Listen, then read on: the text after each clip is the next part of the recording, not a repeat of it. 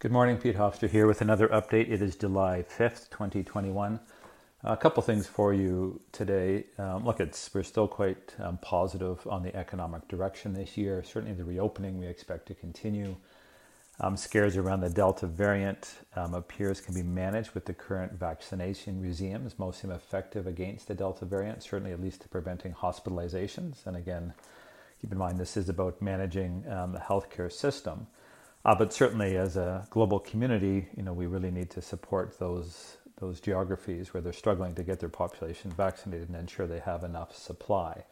Uh, again, it's it's sort of the right thing to do, certainly, but ultimately it impacts all of us. That if these hot spots remain, um, they can obviously the, the virus can spread from there. So we do expect the reopening to continue. I think the other positives of a stimulus plan getting passed. There'll be some form that likely gets through uh, Congress and the Senate in the U.S., and then probably other plans um, that may, maybe don't get the full bipartisan support, but are part of the Biden plan to really reinvest uh, in the U.S. So I think those things are directly quite positive. I think some of the scares that have come along is obviously the inflation scare. Our view has been that it's temporal, and that seems to be how it's playing out. Keep in mind, you had enormous supply chain disruption at the same time governments uh, filled people's bank accounts with cash. So you sort of had the perfect setup for temporal inflation.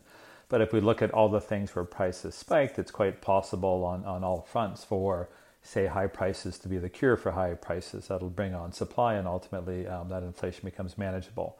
Having said that, we do want to keep an eye on it. And the way we do that is really sort of construct a portfolio uh, that we would want to rotate into if we saw inflation staying higher for longer. And it's something very similar that we've done on a defensive front. We have a defensive portfolio ready to go.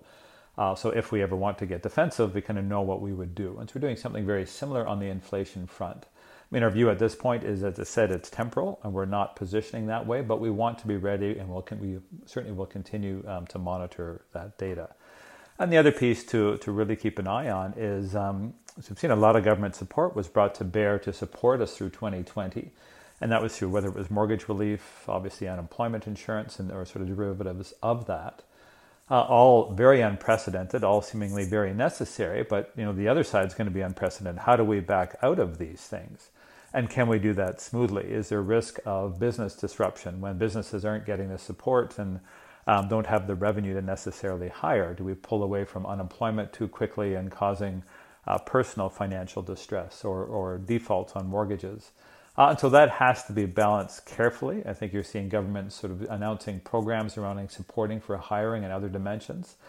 Uh, but certainly, that's you know there could be some speed bumps along the way. I said at this point, we'd likely take those as buying opportunities if they were to occur, in a broader theme of of strong economic growth, but just a few things we want to keep an eye out uh, as we navigate through the rest of the year. So, anyway, that's it for today. I hope you're well, enjoying summer. Hopefully, where, depending on where you are, the heat isn't too unbearable, and we will check in with you again in another month. This podcast is provided as a general source of information and should not be considered personal, legal, accounting, tax, or investment advice, or construed as an endorsement or recommendation of any entity or security discussed. Investors should seek the advice of professionals prior to implementing any changes to their investment.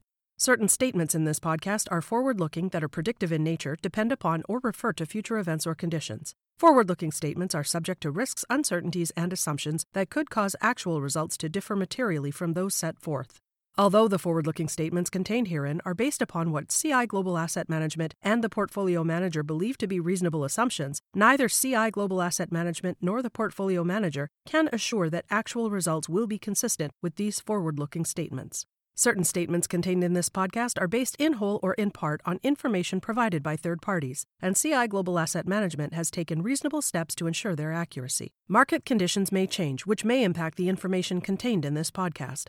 Commissions, trailing commissions, management fees, and expenses all may be associated with mutual fund investments. Please read the prospectus before investing. The indicated rates of return are the historical annual compounded total returns net of fees and expenses payable by the fund, including changes in security value and reinvestment of all dividends or distributions, and do not take into account sales, redemption, distribution, or optional charges or income taxes payable by any security holder that would have reduced returns. Mutual funds are not guaranteed, their values change frequently, and past performance may not be repeated.